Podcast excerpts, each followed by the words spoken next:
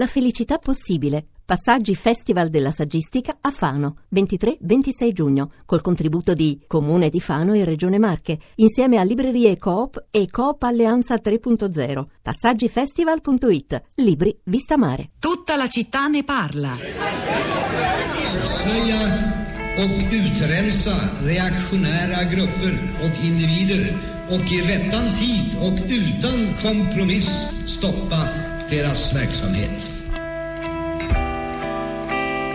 alle 23 e 21 minuti del 28 febbraio 1986. Il primo ministro svedese Olof Palme veniva raggiunto da un colpo ravvicinato di pistola all'uscita di un cinema di Stoccolma. Da allora le piste che hanno cercato autore e movente del suo assassinio sono innumerevoli, ma tutte dalla Indian Connection alla più recente ipotesi sudafricana, ruotano intorno alla sua denuncia dei traffici internazionali di armi. Nel 1990 una inchiesta del TG1 ha provato a seguire le tracce lasciate da un telegramma spedito dal Brasile con destinazione Washington.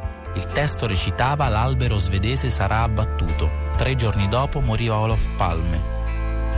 Siamo nella seconda metà degli anni Ottanta e in tutto il vecchio continente soffia il vento del socialismo europeo l'allora caporedattore della cronaca del TG1, Roberto Morrione, affida ad un giovane Ennio Remondino una delle inchieste più delicate mai firmate dalla prima testata del servizio pubblico. Seguire le tracce di questo telegramma per tentare di risalire fino ai mandanti dell'omicidio di un gigante tra gli statisti europei degli anni Ottanta.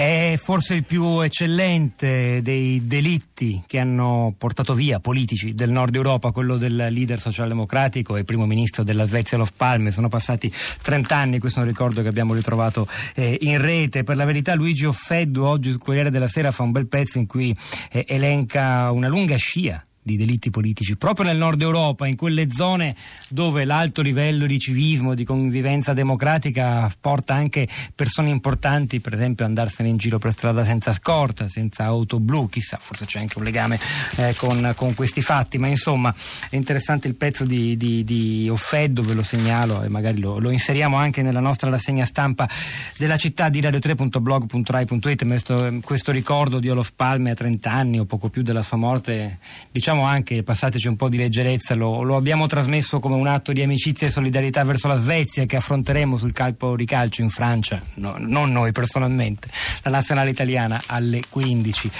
Rosa Polacco, Social Network, ne abbiamo parlato molto con Giovanni Ziccardi, cosa è successo durante la trasmissione? Buongiorno Pietro. Beh, sì, comincio con cosa è successo durante la trasmissione, perché in effetti quello che è successo sui social network da ieri è, eh, come tutto, hai visto, eh, come immagini, sì, ma soprattutto dolore, condivisione, preoccupazione e partecipazione. E poi c'è, c'è, stato qualche incidente, insomma tanto si è mh, discusso in rete di questo tweet del senatore Bartolomeo Pepe colpirne uno per educarne cento in queste ore eh, sta, sta, spiegando che è stato frainteso, che insomma non era, non era quello che intendeva dire, per esempio pochi minuti fa mi sembra sul suo profilo c'era un altro tweet che diceva colpire uno per educare cento significa colpire un innocente, generare odio e dissenso nella gente modificando cambiandone l'orientamento e quello fanno.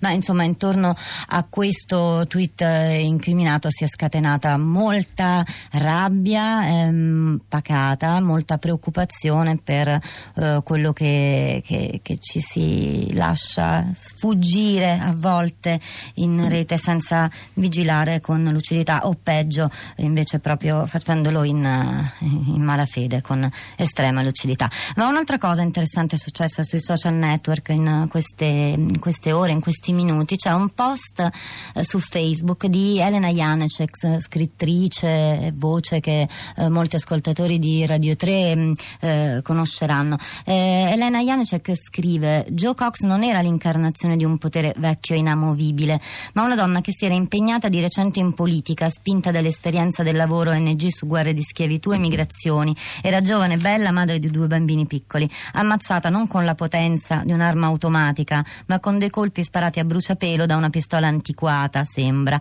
e numerose coltellate al corpo già riverso a terra, da un uomo che non la conosceva, ma che sapeva che cosa rappresentava, che avrà pensato come ti permetti, Troia, di voler imporre a uno come me la tua agenda.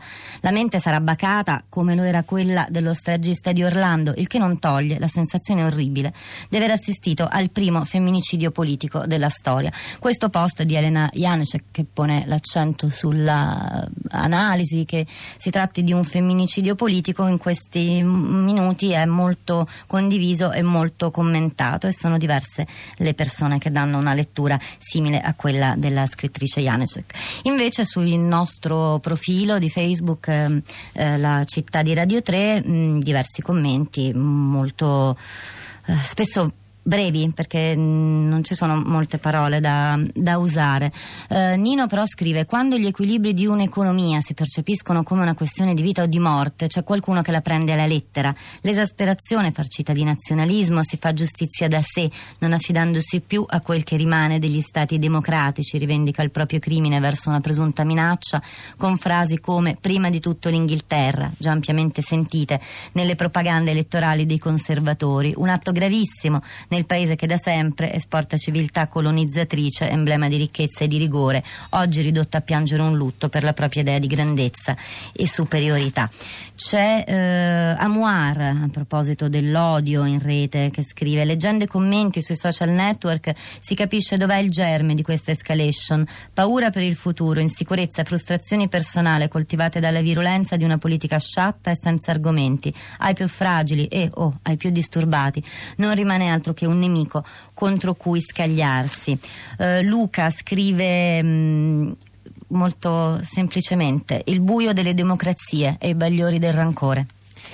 Io prima di dare la parola a due ascoltatori che sono collegati segnalo che c'è un'ultima ora importante, la segnala Televideo, il quotidiano britannico, anzi britannico, la rivista britannica Times dice la seguente cosa, eh, la deputata laburista uccisa ieri a Bristol vicino a Leeds aveva ricevuto diversi messaggi di minacce negli ultimi tre mesi. A proposito di scorta o, o mancanza di scorta per i politici nord europei, eh, le misure di protezione per Joe Cox da parte della polizia erano ancora in corso. Aveva subito anzi addirittura a marzo era stato arrestato un uomo, scusate leggo in diretta, dalla polizia che gli aveva dato un avvertimento, ma non si trattava di Thomas Mayer, l'assassino, quindi insomma evidentemente c'era già un, da alcuni, alcuni mesi un clima che si raccoglieva intorno a questa giovane donna che aveva scelto coraggiosamente, certo senza immaginare queste conseguenze, di difendere la, casa, la, causa dell'adesione, della permanenza nell'Unione Europea in maniera molto esplicita e dunque visibile. Eh, Max, buongiorno, benvenuto. Eh, buongiorno. A lei la parola. Sì, allora io eh, avevo mandato un sms, poi anche una mail, non so se hanno chiamato per quello o per l'altro, in ogni caso... Eh, si senta libero anche di dire una terza cosa che non aveva ancora sì, scritto. Sì, va bene, io sono 16 anni che vivo diciamo tra, tra l'Inghilterra e l'Italia per molti anni ho vissuto esclusivamente là, adesso sono più tra i due luoghi, diciamo. E la cosa che in realtà volevo segnalare di più è che sono molto stupito quando parlo con le persone, forse anche legato alla zona di Londra dove vivo, perché io sto a Richmond, che è un quartiere tradizionalmente liberale, tutto sommato anche piuttosto ricco, mm, ma tutte le persone indistintamente con cui ho parlato sono a favore di restare. Ed è una cosa che mi ha stupito molto perché eh, anche in persone che eh, io giudicavo magari così eh, molto conservatrici, in realtà ho trovato spesso questo, questo pensiero, se noi ce ne andiamo dall'Europa emigreremo, cioè persone ricche che ovviamente possono farlo, che dicono andremo in Spagna, andremo in Italia, andremo da un'altra parte, ma non vogliamo restare in un'isola che diventerà sempre più piccola. Scusi Max, è molto preziosa questa sua testimonianza dell'Inghilterra, ma mh, mm, le faccio una domanda un po' brutale, un po', un po sì. semplice, ingenua, però le, queste persone di cui lei parla, che lei frequenta, appartengono a, a un certo ambito culturale, sociale o economico oppure sono così, di, di, di tutte le classi, di tutti i tipi? Mm, no, direi che complessivamente si tratta di persone istruite, con dei mezzi, non dico necessariamente ricche, ma comunque persone benestanti sicuramente, benestanti ed istruite. eh, ripeto, bisogna tenere presente il fatto che Richmond comunque è un quartiere, è l'unico quartiere di Londra che tradizionalmente è sempre stato Lib Dem, cioè proprio quindi né conservatore né, la, né laburista, diciamo. Però già eh, questa specificazione sul tenore culturale, perlomeno dei certo. suoi vicini di casa Richmond, spiega credo molto di quello che lei ci ha raccontato. Si tratta di capire se, come andranno le cose. Del resto stiamo apprendendo che Londra, tutto sommato, dovrebbe veder prevalere eh, una, scelta, una scelta di questo tipo. Londra è anche la città che ha da poco eletto un sindaco musulmano a proposito di propaganda razzista e xenofobia. Eh, grazie Max, io andrei velocemente anche da Valentina Rosa, l'altra ascoltatrice, alla quale chiedo estrema sintesi se può Valentina, buongiorno. Eh, buongiorno. Eh, niente, io volevo semplicemente dire che ho notato in questi ultimi mesi che i media danno molto più spazio ai rappresentanti della destra xenofoba europea, dall'Austria alla Francia alla Polonia e veicolano molto di più le idee della destra xenofoba che eventualmente le idee per esempio di sinistra, le idee dei verdi cioè, non si parla mai, per esempio, delle idee dei verdi. È un'osservazione mai. estremamente interessante. Forse quei discorsi ecco. fanno più audience, chi lo sa, bucano di più nel pubblico televisivo. Rosa. Allora, Twitter oggi lo salto, andateveli a leggere i tweet su Joe Cox, che molti sono importanti, importanti da leggere, da condividere. Però un ultimo post da Facebook, quello di Laura, scrive: Ho vent'anni, studio scienze politiche, l'Europa soprattutto, faccio parte della generazione Erasmus, della generazione Europa. L'omicidio di Joe Cox ci spaventa perché ferisce la nostra casa, il nostro nostro cuore, ma ci dice anche che per questa casa vale la pena lottare, che in questa casa bisogna continuare a credere sempre più forte.